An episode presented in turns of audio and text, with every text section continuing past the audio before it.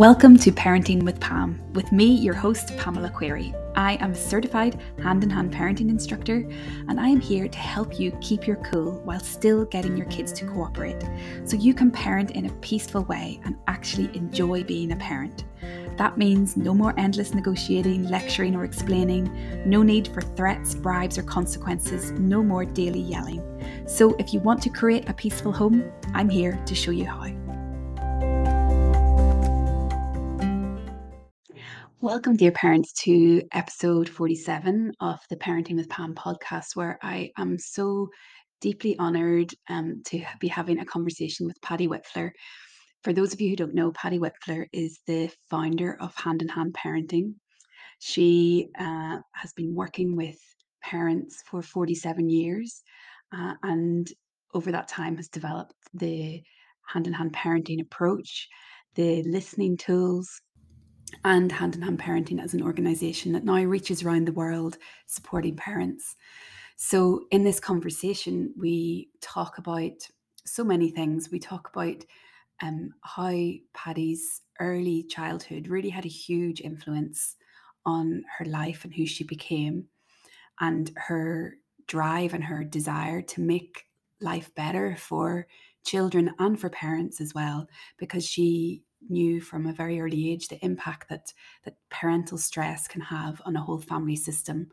Um, and and that has really been her life's work to find ways to support parents and she's done this really at the very core of it as you will hear is really through listening listening to parents listening to children with a, a deep sense of of love and connection and respect and it just shows you how um, how listening, the, the power of listening can really change the world. That she's had such a huge impact around the world and continues to do so as the hand in hand parenting approach continues to grow uh, around the world. So, uh, I think you're in for such a treat with this conversation. Um, just just listening to Patty uh, has such a calming effect on on my nervous system, and I'm sure on you'll notice that too. That um, you know, she has just such deep compassion and deep wisdom to share with us. So um, I hope you enjoy today's episode. So, welcome, welcome, dear parents. Today, I am so honoured to welcome to the show Patty Wipfler, founder of Hand in Hand Parenting. So, welcome, Patty. I am so delighted to be having this conversation with you today. Um, thank you for being here. No, thank you very much for inviting me. I'm honored to be here and honored to you know to have a chance to you know help you in your project of making parenting more of a love delivery activity than it sometimes is under under all the stress that parents are under. So that you you're yes. doing such good work here. I'm so happy to support it. Oh thank you so much patty. Um, so patty you've been working with families with children with parents um, for 47 years now. I know it's even longer than that because you worked with with uh, children even before you started working with parents. Um, and I know through your work, you're profoundly aware of the impact that our childhoods have on who we become. So I'm wondering if we could start there. Could you tell me what it was like? What was it like for you growing up, um, and how that really shaped you and influenced your life? Sure. Um, because I'm 76, the story is it's it's way back in the 1940s when I was born, and I'm the oldest of six children. My mom had three children in four years, um, so she was working hard as a mom. And um, my brother is just a year and a half younger than I am, and then my sister my sister was born when I was four, and um, I really fell in love with her. My mom had very carefully prepared me to be, very consciously prepared me to be a, a good big sister. She read me these little books, which I, I still remember vividly about how to be a big sister and what was going to happen when the baby was born. And she also showed me how to fold baby clothes and how to fold diapers and how to put them in the little place where we kept the baby clothes so that I could be her helper in ways that made me feel like I was, you know, contributing. And I, I, I wanted to do these things. And then I held her when she came home from the hospital and and I was just I remember being really flooded with love and wonder it was really her name was Marianne. And um, unusually, um, she was a fine baby, normal, you know, perfectly normal, really lovely little girl. And, but by the time she was seven months old, she had just begun sitting up and then she lost that ability. And and then she lost more abilities. After a little while, she lost the ability to roll over and she lost the ability to suck on a bottle. We were bottle fed, not nursed. And um, it took a long time to feed her because she just couldn't concentrate on sucking for very long.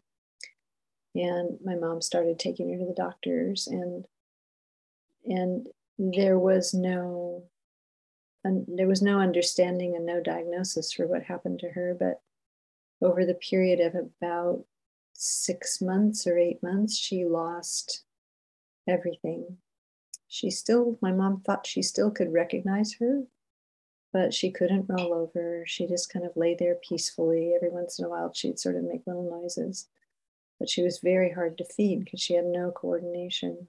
And she became what the, the terminology in those days was profoundly mentally retarded.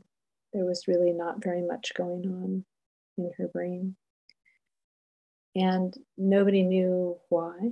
Nobody knew what to do about it. She had not been shaken. She had not you know was not an, there was no accident involved. And um, so our family really started baking in parental stress. My dad was having to pay for all of these doctor visits and my mom was began spending about six hours a day exercising her limbs, her arms and her legs, and rolling her this way, rolling her that way, trying to figure, trying to support the brain body connection, which clearly was got pretty much gone. And um, none of that had any effect whatsoever, except to keep her in pretty, pretty good shape. Um, it, but it didn't change what was going on. So um, and meanwhile, my brother and I were becoming neglected, not intentionally, but my mom was really focused on saving her baby. And um, then my brother began acting out, and then my dad began mistreating him. And the mistreatment got worse and worse. And the more my dad mistreated him, the more he acted out. And so our family, the stresses in our family just mushroomed. And um, finally, when I was about one and a half, my, my sister had three grand mal seizures in one day. It was the first seizure she'd ever had, but it was followed by two more that same day, and they lasted almost an hour each. And my mom didn't know what to do. I, I don't I don't recall us having any help. I think we might have had help that I wasn't aware of, but we, we didn't have anybody helping her. No one was cooking meals. No one was coming over to take care of us. There, there was nothing like that. It was really mom holding all of this on her own shoulders. And um, after the day that those seizures happened, um, I I don't have a conscious memory, but I know that my mom just, my dad came home from work, opened the door, and she just collapsed in his arms and started crying really, really hard and saying, I just can't do this anymore. And the doctors had been encouraging her to institutionalize my sister for about three months, and she was refusing, refusing, refusing. So our family was full of stress my whole fourth year and fifth year.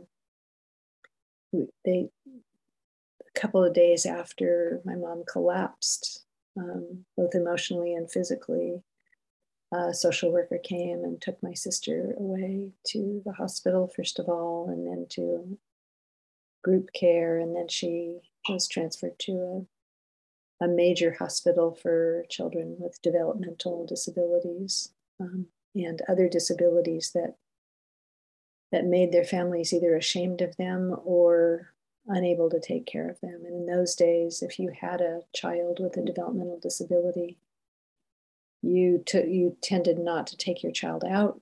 You tended not you tended to be ashamed of them. You tended to feel like there was something wrong that you had done. There was the oppression around that was very, very, very heavy. Um, so, and my brother's life went went badly. My father didn't stop mistreating him. The you know the the way their relationship formed congealed and it just stayed really really antagonistic and um, so my brother started smoking before he was 13 um, he started drinking fairly early. He did not do well in school. School had started off badly for him because it had started, kinder, you know, nursery school had started under all the stress of my mom sending us to preschool before he was ready. And he would cry all the way there and cry all the way home. It was really so I, I saw a lot about what parent stress can do. And our family was then the cascade of stress just kept going. It just my mom's back started hurting, and that got disabling, and um, she had two more children and got more and more disabled the more children she had, and um, at one point she well then she got pregnant with the, the month that Marianne died, when she was nine and I was 13, my mom got pregnant with her sixth child, and um, and she couldn't carry that child. Her back was so fragile, and she was in so much pain. So she was wound up being in bed through the last part of that pregnancy, and then being really unable to walk for another she had an operation and then she was unable to walk for a whole year and year and some months after that. So we had to give my baby brother away. So not only had my sister you know not been able to taken care of but we couldn't take care of my baby brother either. She he went to be with my aunt. So it, the cascade of difficulties just kept on going all the way through for about 15 years. And um, but the bright spot in the middle of it all. And I wound up starting cooking for the family when I was nine. By the time I was 13, when my mom was in bed, I was doing all the cooking, all the childcare after three in the afternoon after school. I was, I was really carrying a lot.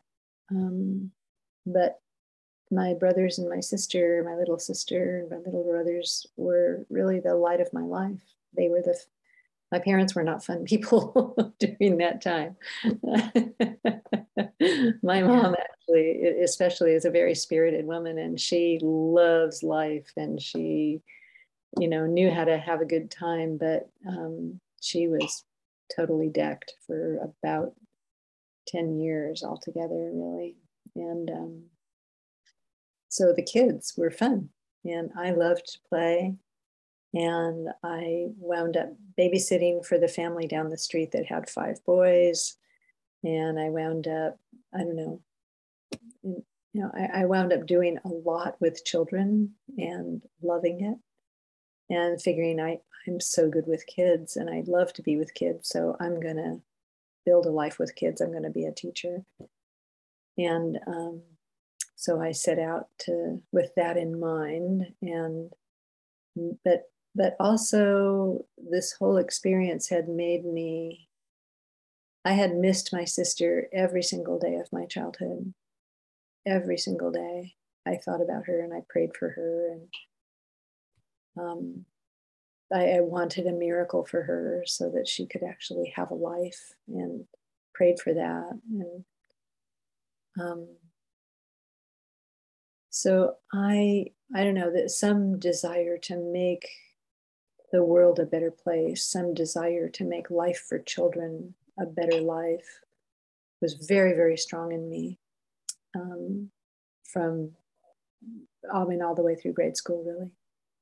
And um, so I, I married very early. Um, I, I, married a man who also wanted to change the world. Um, and we started teaching in a very poor area of Los Angeles. This was during, this was the late 60s, and the United States was in turmoil. Um, Kennedy had been assassinated, and John and Bobby Kennedy was assassinated. We were going to go in the Peace Corps, and when Bobby Kennedy was assassinated right in Los Angeles, where we were studying, we looked at each other and thought, you know, why are we going to the Philippines with the Peace Corps?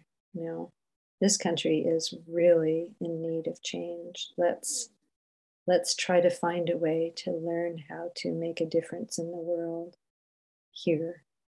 And we both just we decided to teach in um, the most the the deeply poor and isolated Hispanic community, and which was a large it's a very large area of Los Angeles. So we taught in the schools that serve the poorest children in East Los Angeles, and moved moved to live right next door to this my hus- the school that my husband was teaching in and just a mile from the school where i was teaching. Um, and we did a lot of community organizing. Um, we opened a, an after school center three days a week in our apartment which was right next to a housing project so we had like sometimes as many as 30 kids in our little one bedroom apartment you know, enjoying whatever supplies we could scrounge from our relatives and friends. And um, I mean, we just, it's like we, we worked with a teen club on the weekends. Um, we, we just wanted to figure out how you organize and how you change the world and just did what we could think of doing. But he was resisting the draft it looked at that time like he was probably going to have to go to jail because he burned his draft card, which he really, I mean, I really supported that. It's like the Vietnam War was not a just war, if there is such a thing as a just war. And um, we we couldn't find a community of people who were who, who could be our community if he had to go to jail. We didn't really have a, a that kind of community around us. So we moved to um, Northern California, where Joan Baez and a guy named Ira Sandperl had started the Institute for the Study of Nonviolence. And they were an activist, a socially activist, politically activist group, you know, against the war. And for social justice. And they were also um, a sort of a hub of draft resistance. There were s- several young men right there local who were either going to go to jail for being draft resistors or who had been in jail or were in jail and we're being supported or we're out of jail having done their time. And we went there because we thought that that's really you know we, we didn't want to be all isolated if that was going to be our experience. And um, so we got in touch with people who were doing all kinds of who are creating community around social change and around um, trying to invent new ways of of being with one another, new ways of banking, new ways of you know, creating land trusts. I don't know. There, was lots of kind of, and you know, cutting edge thinking about social issues going on there. It was very exciting, a very warm, loving, dedicated group that we we found ourselves in there. And we decided what we wanted to do there was not quite what they were doing. We, we, we just signed on to Cesar Chavez's um, movement to support farm workers who were the poorest and the really the most oppressed workers in all of California. Um, they weren't the only. I think Chinese had been before them. The Chinese people building the railroads were horribly oppressed and very, very poorly treated before them. But after the Chinese, it was the farm workers working on the, you know, harvesting crops and that um, that really had the very worst conditions. And so we worked on that, the effort to unionize farm workers. And that meant um, doing boycotts of grapes in particular at first. And it was an inspiring movement. Cesar Chavez was a, a, a leader who, when he did farm worker meetings down in the valley farm workers would get together and he would they would they would listen to each and every farm worker who came to these meetings. And these were men who had never ever spoken their mind in front of any group of people you know? But and the the power of listening was obvious there. And it was very consciously and and um, the sort of the policy was if you wanted to talk we all will listen and we will not stop you until you are ready to to to stop talking. And so those farm worker meetings went on until like one and one thirty in the morning. It was very, um, I don't know, the the power and the caring that came from those meetings was really really impressive. Um, so we stuck with that work for about three years, and then I had children. I began having children, and I thought, oh, you know, I'm going to be really, really good at this. You know, I know all about kids. I like kids. I have a feel for kids. It's what I've always wanted to do is be with children and have children. And and you know, my with my first son, things went swimmingly well. Um, and then I had a second son. And within about six months, I was I was a I was an angry, violent wreck. my older, my two-year-old would, you know, stand at the other end of the living room and throw throw a tennis ball at the baby while he was nursing, and the ball would hit the baby right in the head. It's like he had such good aim, and that would absolutely infuriate me. And I all of a sudden began showing some of the violent tendencies that our father had shown to my brother that had been mm. modeled modeled in our family that I had vowed I would absolutely never do. And I was like, what is going on? You know, I, I, I, and Patty, did you have any insight at that point? Um, because I know for me, I had very little insight into how my I became a parent, how my childhood was influencing how I was as a parent. Did you have any sort of sense of your background and how that was showing up in your parenting? Really the, the first sense of that was um, when I just had this. Uh, first of all, I, I didn't know what to do with myself. I would promise myself I wouldn't get mad. Or I promised myself I wouldn't, you know, lose my lose my head.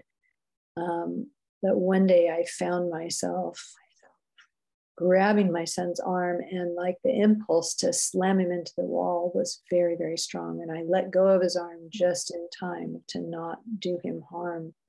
But i just thought this is really bad. And i didn't and i thought who can i talk to? And i thought there's nobody i can tell about this. But my husband and i went to a, a little meeting of people who were doing social justice work and raising children because somehow someone got the idea that that must be a pretty stressful situation if you're trying to do 24 hour a day social justice work and have kids. Um, and one woman who was there who didn't have children, you know, she she invited me for a walk, and my husband took care of the kids, and we went off walking. And I I never met her before in my life, and she just turned to me and said, "What's it like to be a mother?" And I just looked at her and I just began crying so hard. And I I was I'm not a crier. I'd never really been a crier. I, I don't cry easily or didn't then. And um, what came out of my mouth was thoughts that I hadn't really consciously had, which is my it feels like my father is inhabiting me and my father is taking me over And all of the harshness that he had, I now have, and I don't want it, and I don't know how to get rid of it. And I just sobbed so hard. And that was the first inkling I had that, you know, there was some, you know, there was, there was some connection there. And I cried uncontrollably for about 15 minutes, which is I nothing like that had ever happened to me and except it was just one time while my mom was really sick and had been sick for a long time and I had waked up dreaming in the middle of the night and I was crying and walking back and forth and dreaming at the same time and it was and I was sobbing then but you know totally rare. And after that 15 minutes I kind of pulled myself together and apologized and was embarrassed and she just she had really just listened and then she just looked at me straight in the eye and she said you know I thank you so much for sharing that with me. I really respect you, and I feel like I know better what it's like to be a mom. Thank you. No advice, no there, there, there, no, gee, you should see a counselor, no, oh, I'm really worried about you. Are you going to hurt your children? You know, should we call Child Protective Services? You know, it could have gone any one of those ways very easily, and it didn't. And I went back to my kids, and all of a sudden, I was good. I was myself again. I had patience. You know, I wasn't, you know, ready to hurt somebody, you know, at the drop of a hat. And um, I went back to her the next day and I said, I, I don't know what happened yesterday, but what did you do? Because whatever it is, that that's what I need as a mom. That's what I need. And she just explained to me, well, you know, I, I've learned how to listen with this peer counseling group. And the idea is that people naturally know how to let go of tension and they do it through crying and tantrums and laughter and and and but but only when someone will really listen and so we just learn to listen to one another. And then that just comes naturally sooner or later. And people's lives get better and they can think better. And they can they can be more intentional. And that was really the whole nugget of the idea. So I did not have this idea of the listening practice all by myself. I benefited from it. I needed it. And I jumped into a class and started. My first listening partner was a dad whose wife had left him just the week before we met for the first class. He wouldn't have been in that class had she not left him, telling him, I am never coming back. And he, she left him with a six month old daughter who had Down syndrome. And I don't know what her issues were, but she was out of there and promised she would never come back. And he was an engineer who didn't know anything about babies, had no experience with children, felt totally like a fish out of water as a father, who now was solely responsible for his daughter who had who needed special care. He didn't know anything about services. He didn't know how he was going to take care of her he was in a world of hurt. And um, we started listening to one another an hour each way a week with this idea that you listen and you care and you do not interrupt and you do not advise and you do not give suggestions and you do not you do not break in with your own story and um, I, I, felt immediately sort of akin to him because my sister had had a developmental delay and his daughter had a developmental delay. And i'd been around young people with developmental delays before and i cared about that issue so. And our lives got better as we listened to one another. Within three weeks i remember the first sign that this is really a good thing for me was first of all i felt really it was so interesting to be listened to for a whole hour and then to be able to talk about whatever came to my mind and it was so interesting to listen to him because he was just paralyzed with fear in this situation. And all he did for the whole first hour was tremble like you've never seen anybody tremble. He trembled so so actively that his teeth were rattling in his in his head. It was just rattle, rattle, rattle, rattle, rattle. And he was looking really scared, and just his whole body was vibrating for a whole hour. And they had said, well, if somebody trembles, you probably won't see this, but if somebody trembles, that's fear rolling off and they are getting rid of tension and they're going to be better for it. And so I thought, well, I guess I'm doing okay here as a listener because look what's happening. and so I was like, well, all right, I think we're doing it. Meanwhile, I didn't cry for the next nine months. I did a whole lot of laughing, but you know, I couldn't find any way to cry after that one big, you know, sort of revelatory cry. But he was a very good listener, and we really formed a very strong alliance. And um, his life got better. He figured out, you know, slowly but surely figured out how he was going to care for his daughter. My kids began sleeping through the night. I began being more relaxed around them. And I found the whole process riveting, fascinating. It's like you can learn so much by listening to somebody for a whole hour and watching everything that they do and trying to get every signal that they give non-verbally about themselves and about their story. So it it was I'd never learned in this way before exactly and it was the most powerful kind of learning that I'd ever encountered. And the more I did it, the more I wanted to do. And um, uh, there were several mothers of young children who were in taking these classes. There were a few classes being given where I lived, and and we kind of found each other and started getting together. And the most experienced listener kind of came and listened to, well, what should we do with this? And what should we do about that? And we had all these questions about how do you raise a child so they don't have such a such a heavy pack of feelings, you know, by the time they're an adult. And um, and how do we solve all these little you know two kids wanting you know the same the same green truck you know and fighting over it. Like i don't know just all of these very practical things.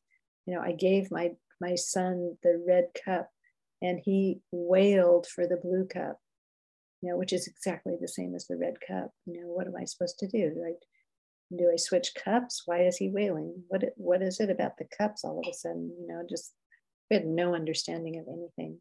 And um, he was making guesses, and we would go back and sort of, you know, think about it and bring more problems and share what we had figured out to do. And we were looking for preschools for our kids, and we started trying to look for a preschool that wouldn't wouldn't discourage children from crying because we were finding that having our own good cries was really really helpful to us it just helps clear out the cobwebs and clear out the gunk.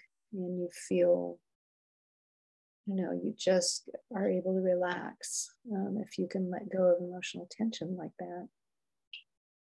And even if you can't which i hadn't been able to for a whole long time you still are really looking at your life and looking at your interactions and noticing where feelings interfere from you being the way you want to be or you being the way you promised yourself you would be. Um, so there were all kinds of things about it that I was really, really still very curious about and didn't know. And um, we tried to find a preschool that would be supportive of children's tendency to want to laugh and laugh and laugh and tendency to want to have big cries. And we couldn't find any place.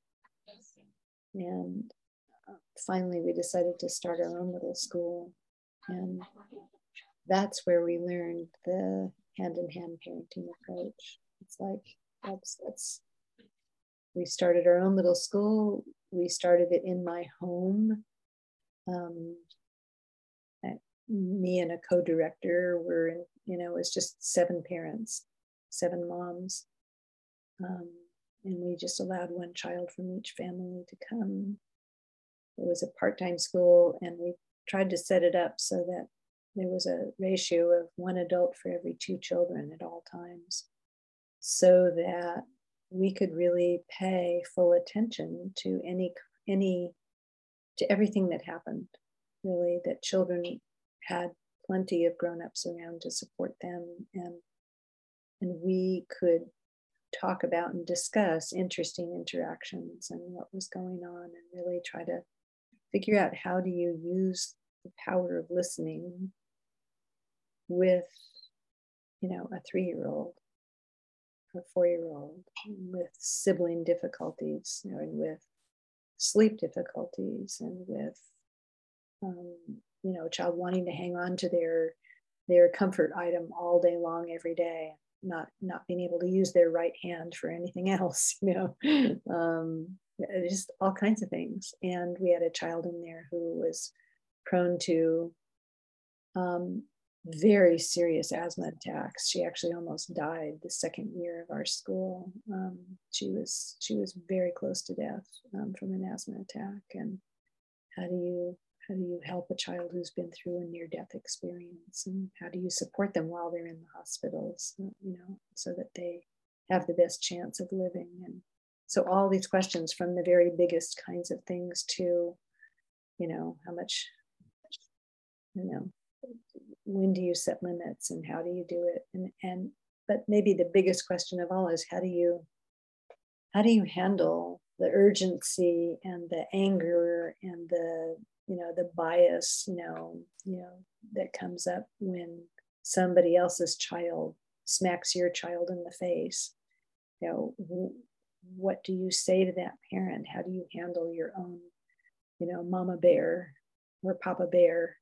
reactions. So we we that school went for five years as a preschool, and of course the children grew, so we added more children. Then we were kind of a homeschool first and second grade, and then we became an after-school program, and we kept on with the same families with additional families rolling in for I think ten years.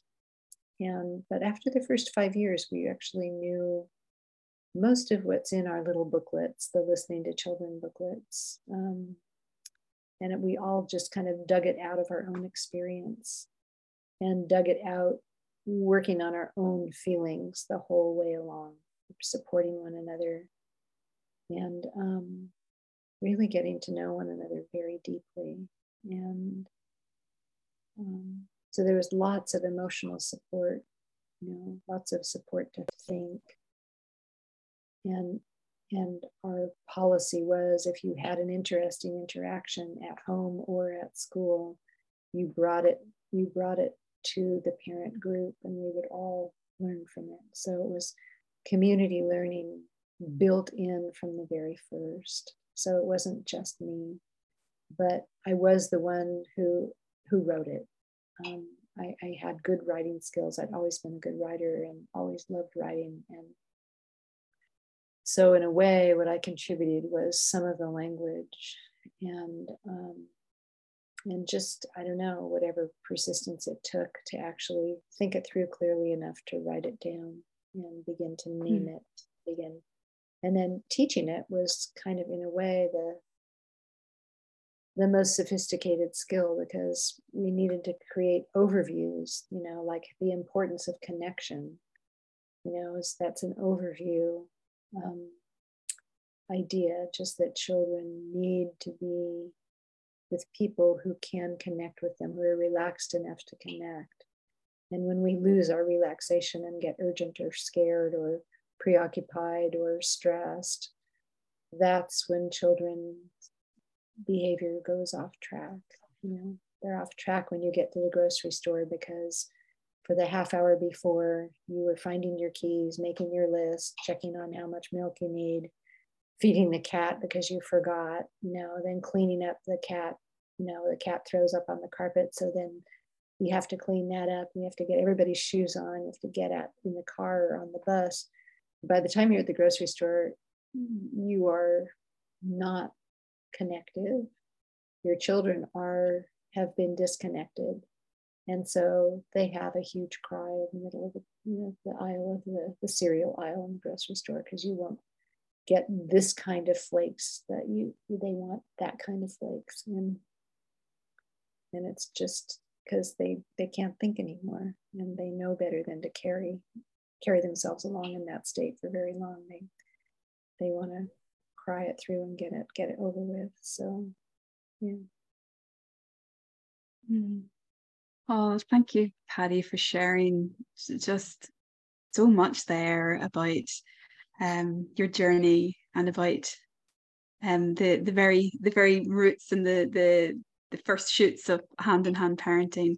Um, and I guess, yeah, with with in my own parenting, I guess I had a, a similar situation to you, as in um, when my daughter was born, everything was okay. And then when my um, when my when my second child came along, she was four years old, and I started to really, really struggle. And I, I think intuitively I wasn't willing to use like that kind of control or fear to um to uh to control her behavior or to make her behave in a certain way. But then i didn't know what to do. I didn't know what the alternative was. And the alternative for me was very much just like trying to accommodate her no matter what she did um and uh, so then I, you know i became very permissive in my parenting and um yeah, I didn't know. I didn't know what the alternative was. So the alternative, so that's what I found in hand in hand was this alternative view to that is that we can focus on connection and we can focus on uh, relationship.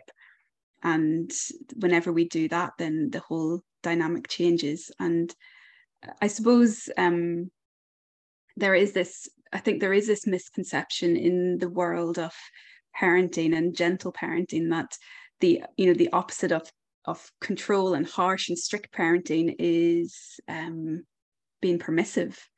So, you, that what what what are your views on on that? What have you find with that? Well, um, every every child goes off track at some point, almost every day.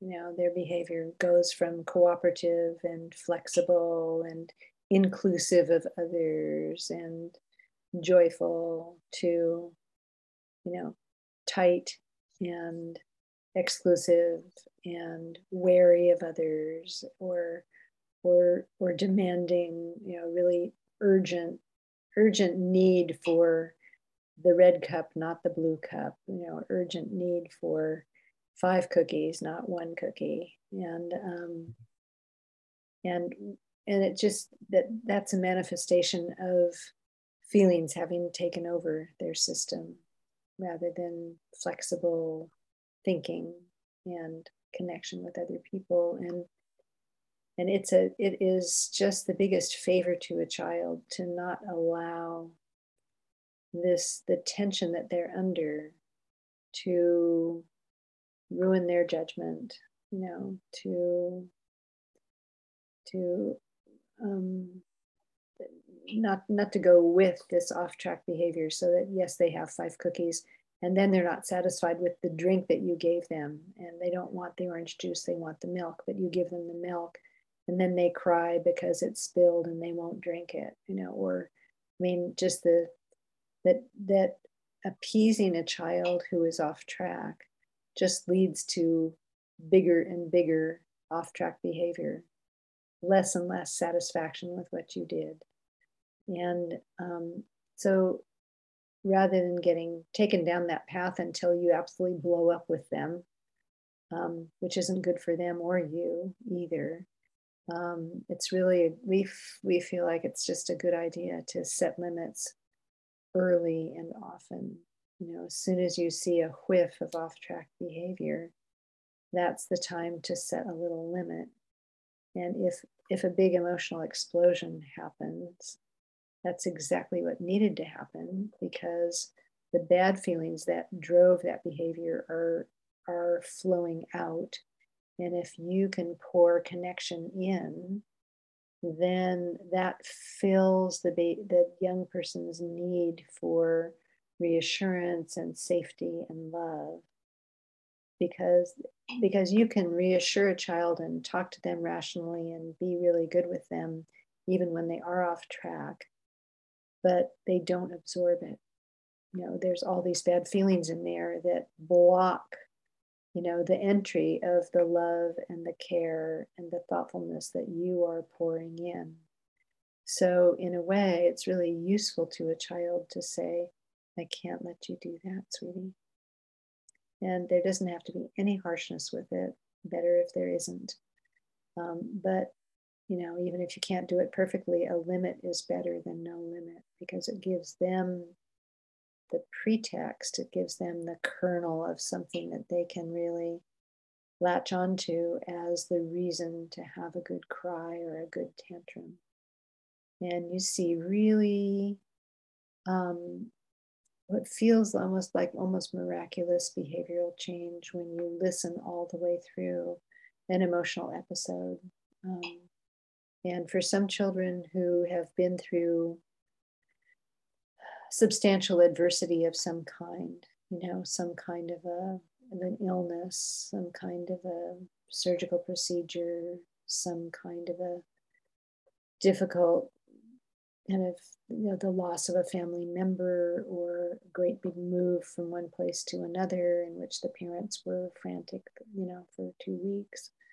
Um, all those things can really drive a child off into a feeling very alone, very embattled, and very upset about lots of little tiny things. Um, and and so, but children can recover from almost any kind of adversity, no matter how deep or how early.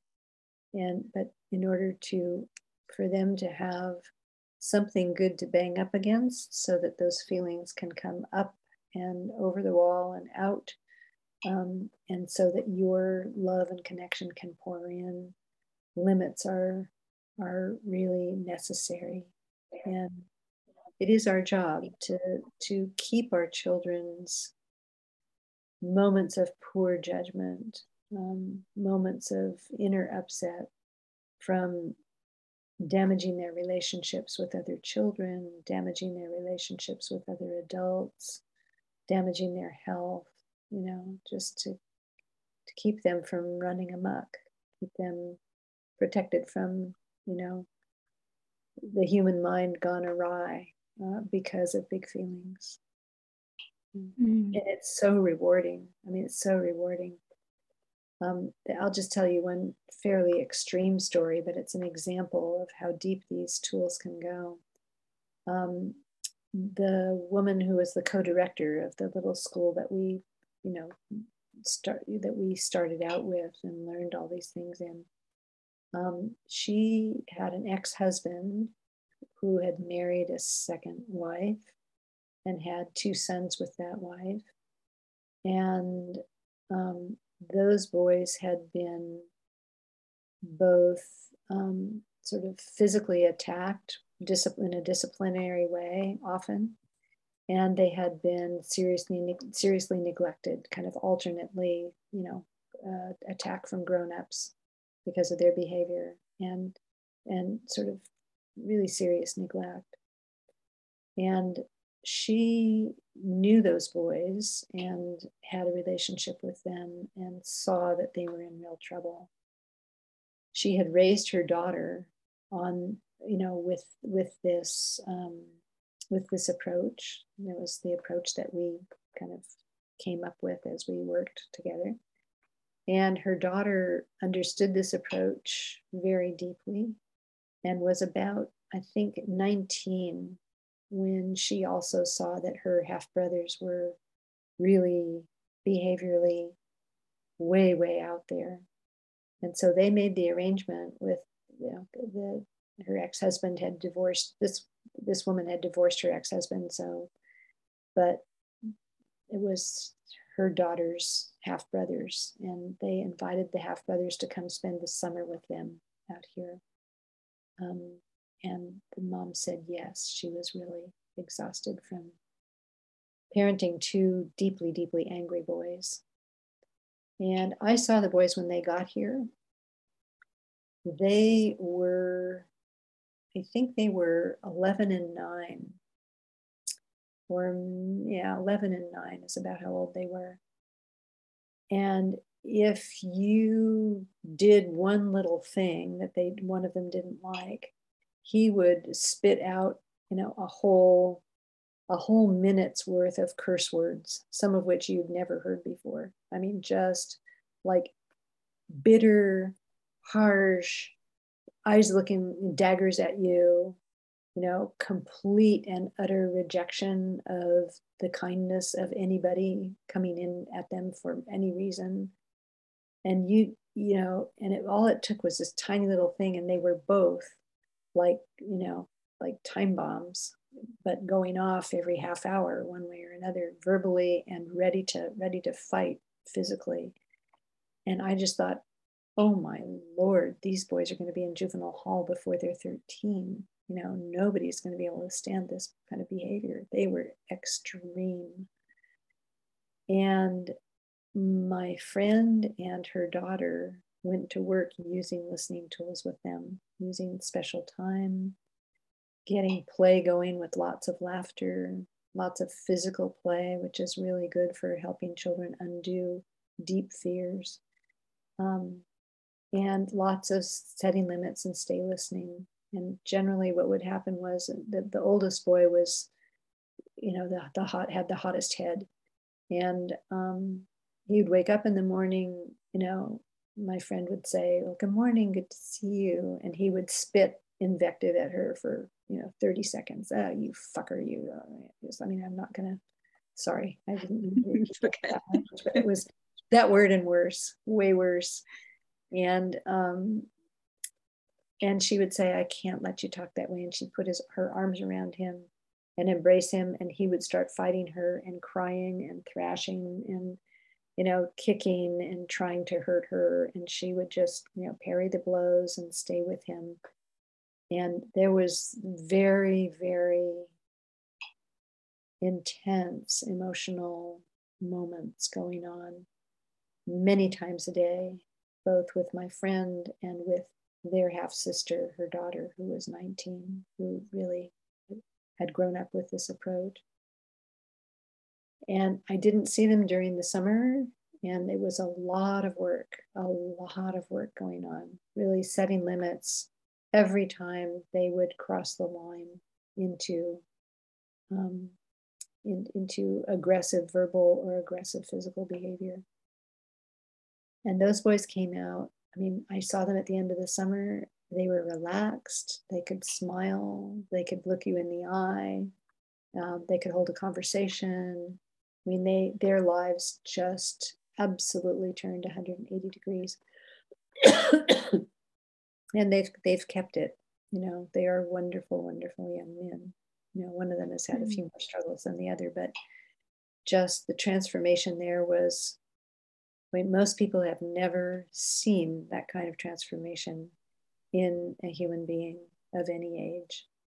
And mm-hmm. um, that was, I think, I don't know, eight weeks, eight, eight, eight, eight or eight or 10 weeks of very consistent work. And of course, the mom and, and, and the daughter needed emotional support. So they got listening time for how hard this was, how sad they felt that the boys had been hurt this way, how awful it was to hear all the horrible things, the nasty things that they said about them, because when children are fighting, they, they tend to aim their cannons right at the safest person, which is almost always the parent um, or the caregiver, you know, the, the person who's trying the hardest. You know, you, you know, you don't care about me. All you want to do is control me, uh, you know. And uh, mm-hmm. they, they, took a lot of uh, yeah. Yeah. They, they, they such listen. a hopeful story um such a hopeful story and i love what you say about children being able to heal um and and adults as well from you know um from the difficult things that happen. And you know that's such a, a story of hope for for parents um when there's often so much guilt around parenting about the things that have been hard in in in parents' lives and in children's lives, and these unavoidable uh, life events that happen to so many of us. All of us, I think, have, have difficult things happen. Um, and it, yeah, so it, it's it's so hopeful to hear about these feeling these stories of of healing and and the, the change that is possible using these tools. Um, so yeah and, and what something that comes up with the parents that i work with is um it, it's it's often not a feeling of hopefulness that they are carrying that often they feel quite um disempowered and quite hopeless because um you know as as we all know parents are so unsupported in the such important and emotional work of parenting. And um, you know often parents come to me and they're they're they're their life situations are so tricky and so difficult and they can often feel like a real sense of hopelessness that what can i do? I can't use these wonderful connecting tools because um, i'm in survival mode. I'm in the i'm in the trenches here. I feel really stuck. Um, so what do you have any uh, anything to share for those parents that might give them some hope? Well, I think first of all, we, we just I think we don't do enough at hand in hand of making it clear that we live in deeply oppressive societies, and the oppression is very, very strong on the backs of parents.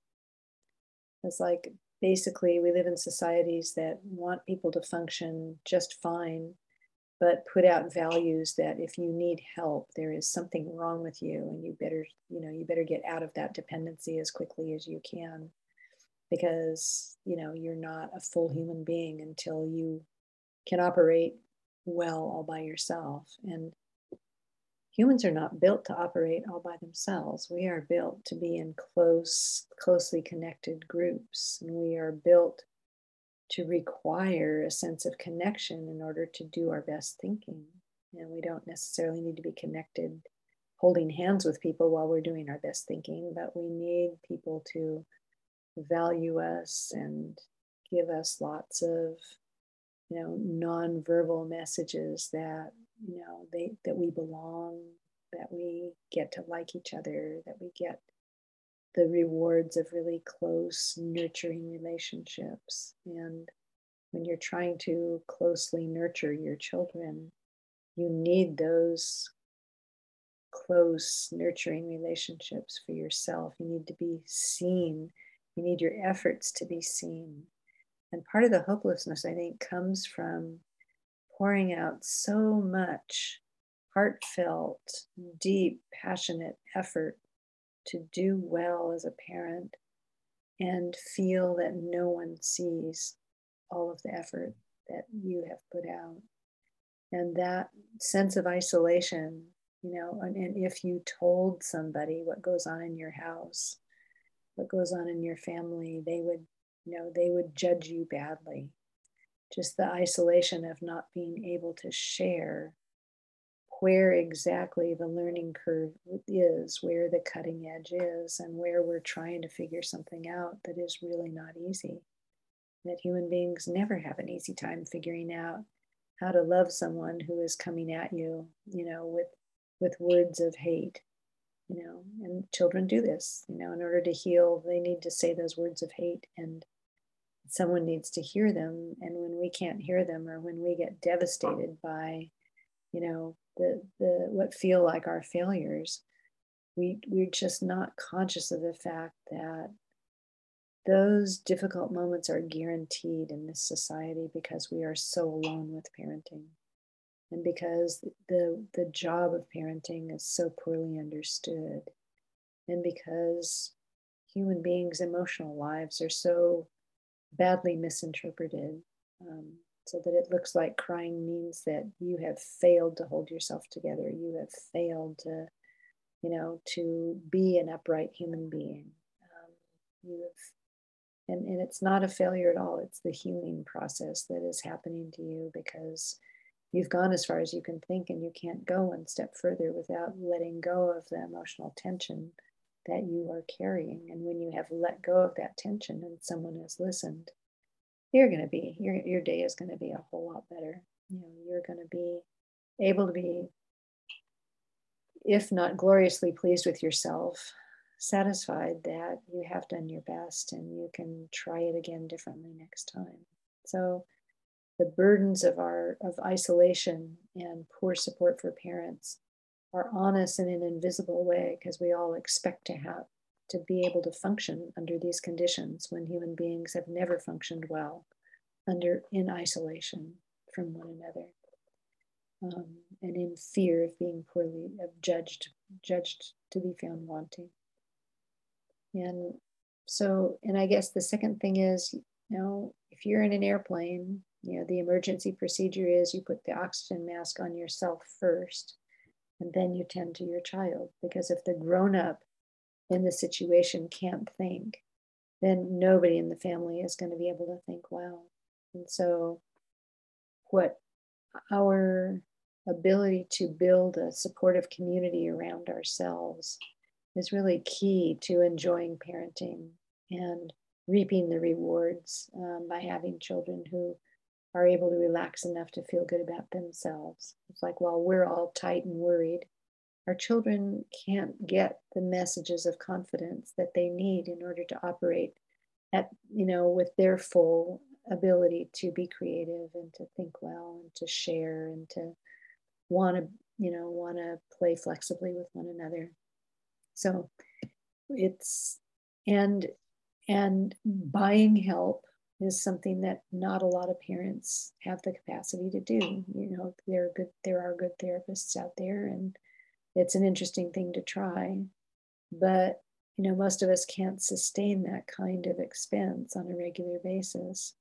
But parents can learn to give that help to one another. And we've taught many, many thousands of parents how to do this and created places where they could connect with other parents who just wanted a listener and wanted to learn to be a listener because learning to be a listener helps you understand better what your children need, what your spouse needs, what your children's teacher needs, what you know, what the the old guy down the street who's always yelling at the kids, what he needs in order to make the street a better, you know, a more positive place for everybody. Um, we just get what it is that people need at the core, which is, you know, listening and connection in order to be their best. Mm. And that's what I love so much about um, about the hand in hand parenting approach is that this idea of listening to each other and supporting each other in this way is just such at the heart of of the approach and and I can see from your story why that is you, you explained so clearly why how listening was was where it all started for you and the difference that just that alone even without the other tools and um, the parent to child tools that just by being listened to, um, it, it can bring about a profound change for for parents. And I know that in my own in my own parenting, I was very you know when i first started using hand in hand parenting when my daughter was four and my son was just a newborn and i was really uh, I, I, was really eager to jump into doing like to doing special time and to um, listening to feelings. And what I was coming up against was my own ability to do that because I was so I, I was so full of my own emotional tension and my own stresses, and I didn't have anybody giving me that kind of attention. So it was really when I I uh, I, it took a lot of courage for me to actually give listening time a go, especially you know in our this Irish culture that I'm from where feelings are we like to keep a lid on them. So it was a huge deal for me to actually um actually give listening a go. It was way out of my comfort zone. But for me, that's where things really changed in my parenting was whenever I started to get the support um, and I started to get the listening. And then I was able to to pass that on to my kids then and that's when i was really able to start using the the other hand in hand tools with so much more ease um and and the thing is that you know whenever my kids were were young like that and I was really in the thick of parenting in the trenches. And I felt that what I was doing was so different from what everybody was doing around me or what was normal in society by using, by focusing on connection and by listening to feelings and by attending to my own feelings and like that just felt so um you, you know i really doubted myself uh, now my daughter my now my daughter's 11 and um, i really have, i'm starting to really see the benefits of like what this type of parenting um, you know, just, just the, the benefits to her and the the difference that it's made to to to my life and to her life. And you know just last week um, she was with a group of friends. They were playing outside and um, one of the kids you know did something that that my daughter didn't agree with and she was able to stand up and say no that's not okay and she kind of was able to you know you, you didn't ask their consent for that and she was able to really make a stand and I was so proud of her. She came back and told me as well, actually, which I was really proud of too. So um, I was like, wow, it's you know, it's it's it's when you start to get these little paybacks. You're like, yeah, this is working. This is this is um, you know, this this makes sense. So I was wondering maybe if you could share um, with us what you've seen maybe um, maybe in your own children or, and the many, many children that you've worked with um, over the years, how has hand in hand impacted them? And I'm, I'm sure some of them are probably parents now as well. Um, yeah. Yeah, I would love to hear the the because it was just so helpful for me when I when my kids were younger to hear from um older you know how older kids were doing with this approach. So i wonder if there's anything you can share there for us. Oh, I all all these all these different things that I could say come to mind with all these different you know young people who are now young adults, um, and it, it's hard to choose. Um, one I'll say, there's one mom who was on public assistance when she first came to my classes. She was one of the in, in a group that I started right at the very beginning of hand in hand parenting like very, very, in the first class that I taught, really, after we founded the organization. And she stayed with the classes and actually became an instructor um, herself. She was a single mom, white mom. She had two children who were biracial. Their dad was um, African American and unfortunately not in good enough shape to be with the family. Um, and her children were i mean they lived on very very little money in this very tiny place and but um, she did a lot of listening time and really had a, had and other moms around her also on public assistance. Um, really did listening back and forth in a really good way. And her son um, decided he wanted to be a professional soccer player, and he was fairly gifted um, physically, and he he set that as his aim. He wanted to be professional, and he wound up at the age of 19 being um, hired by a professional soccer team's sort of um, you know, group of potential players for the team in Germany. And he didn't know a word of German. Here he is, a, a black kid, no word of German, never been out of the country. I don't think he'd ever been out of the country. And um, he wound up reaching his goal of being in a professional, I guess they call it a farm team in the United States, professional soccer farm team in Germany, and spent, I think, three years there um, before he decided that he had other things he wanted to try. Um, so he reached his goal by the age of 19 as a poor African American kid, which is amazing to me. And um, and a, a, close friend of his, also a biracial African American boy, was not so fortunate. Grew up in this. They were they were really good friends growing up. Um, he was his mom was sort of chronically depressed she they were just i don't know she'd had really huge trauma in her childhood and so there was a little more of a hardship in their family that was both financial because it was hard for her to hold anything more than a minimum wage job and um, but also just the atmosphere at home was not as not quite as encouraging. But she really stuck with him. He wound up having a really bad reaction to marijuana. He wound up attacking a policeman. He wound up going to jail.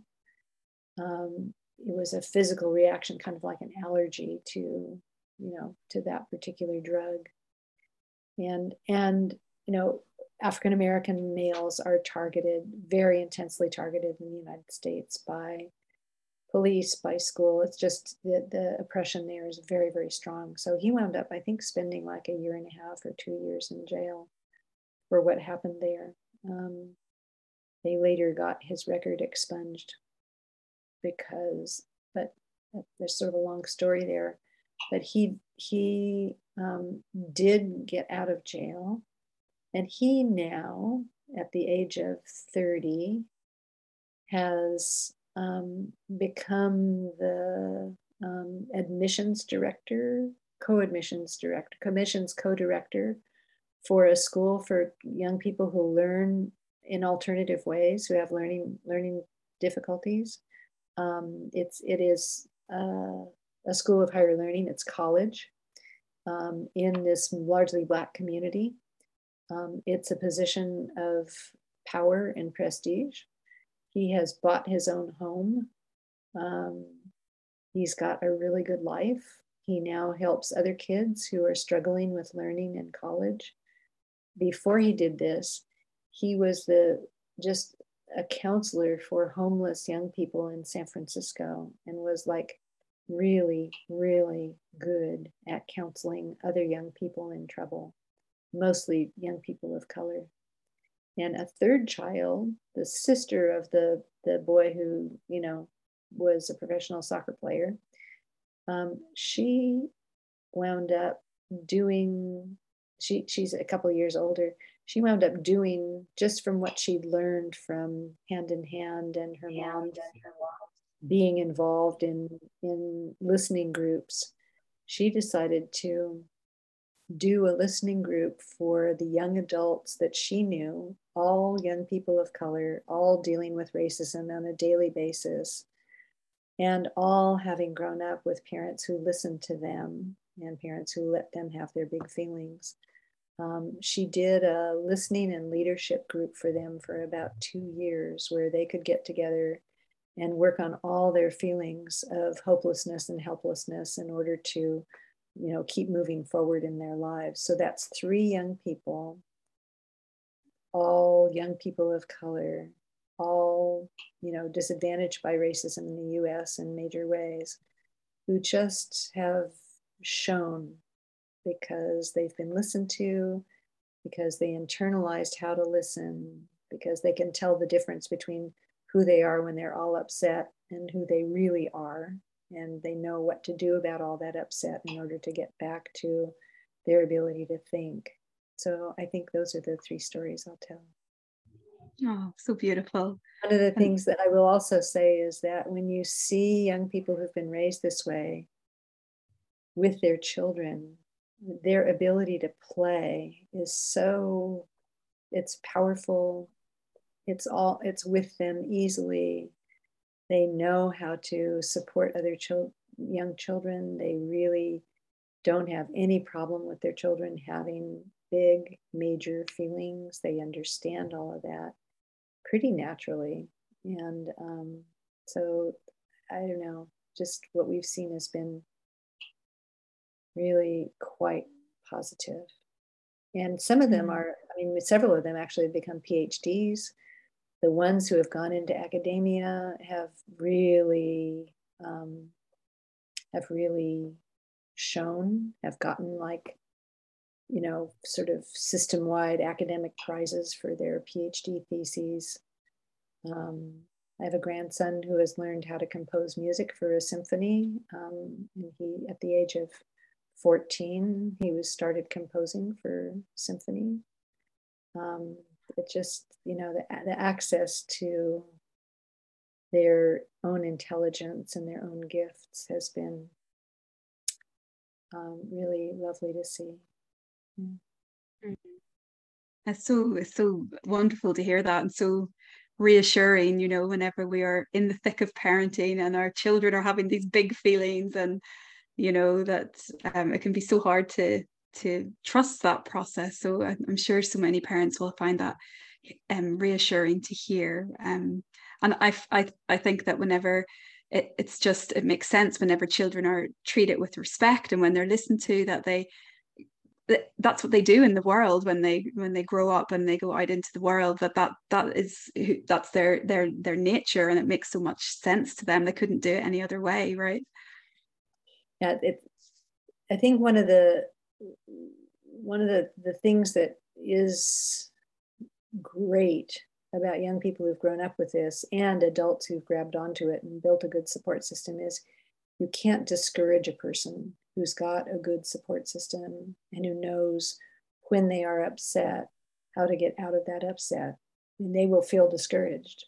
They may feel discouraged for two weeks or three weeks or the whole time they're writing their PhD thesis or getting their law degree or or you know learning these really intense skills that they want to learn um, but they don't stop because they know that it's a feeling of discouragement it's not about the way the world really is and what the possibilities are out there. They just um, they keep getting support. They keep you know peeling off the load of discouragement that comes up and um, moving forward. And that's I don't know. In order to change the world, that's what we need. We need people who can work on discouragement and have the support systems to do that.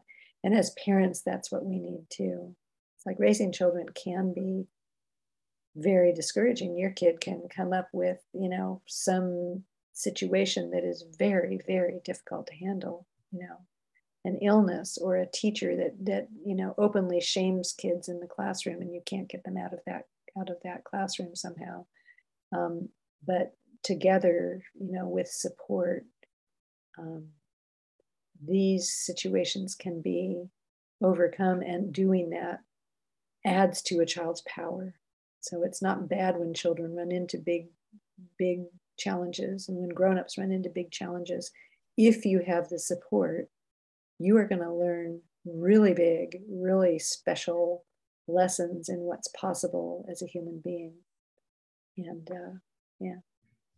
Mm. And just to reassure parents as well, Patty, I'm sure you'll agree that it doesn't have to be perfect either, right? Oh, that the... no, no, no, no. It's never perfect. It's never, and, and actually, yeah. you have to actually be okay about that and laugh about it. It's like, oh my God, you know, we just got over doing this one thing, and now look, you know, and you can, yeah. you get to the place where you can just have a half an hour of just rolling around in laughter about, oh, I can't believe what we're facing now.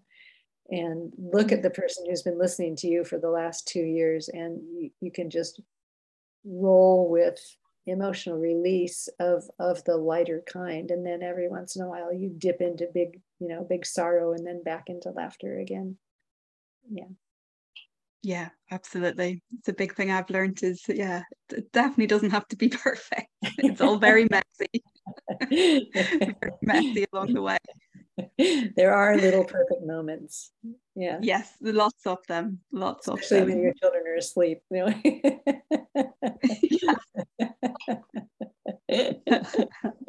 so Patty, I think on that really uh, hopeful and and uh, yeah, light-hearted note, um, I think that's uh, that's a good place to end our talk today. I could keep talking to you for so long. Um, but it's been an absolute pleasure and i'm sure the parents who listen will take so much from this conversation and so much hopefulness and just so much inspiration about the all the work that you have done and the hours and hours of listening you've done um, for for parents and, and children as well and, and the huge difference that that has made in the world so i know that was your you, you mentioned at the beginning that was your you had such a drive um, in your younger years to um, make a difference in the world. And I, I can, I, you absolutely have done that but big, big time. The the number of parents' lives that you've touched and the ripple effect of that. Um, I see that even in my own family and the ripples that come out from that, from those small interactions of just being committed to listening to each other. It makes a huge difference in the world. So thank you for all the work that you do, Patty, and thank you for talking to us today. Thanks very much for the work you're doing, Pamela. And I just want parents to remember that, you know, you are always doing your very best, you know, even when you are off the rails and that that's the best you could do at that moment and anybody else in your shoes would have gone off the rails at that time too and it's just it's okay it's okay you know you can collect yourself learn something you know come back at it fresh in the morning um, it's it's really okay that it's not perfect yeah, Thank yeah. You. thanks patty thank you so much yeah mm. Thank you so much for listening to this episode. I hope you enjoyed it as much as I did. And if listening to Patty has inspired you, if it has left you feeling curious about um, how you might use these tools and how you might incorporate the power of listening into your own parenting, then I am hosting a free masterclass on Tuesday, the 8th of November. It's all about understanding why your kids won't listen and what you can do about it. So it's packed full of really practical ways that you can integrate these tools and these ideas into your parenting to make things easier, to strengthen your relationship with your child. So, if you'd like to join me, there's a link in the show notes. You can click on that link and register. I would absolutely love to see you there. Thanks so much for listening, and I look forward to seeing you next time. Would you like to get your kids listening so you don't have to shout and instead you can start enjoying being a parent? Then pop along to my website, pamtheparentcoach.com, or follow the link in the show notes to get signed up to my next virtual masterclass. See you next time.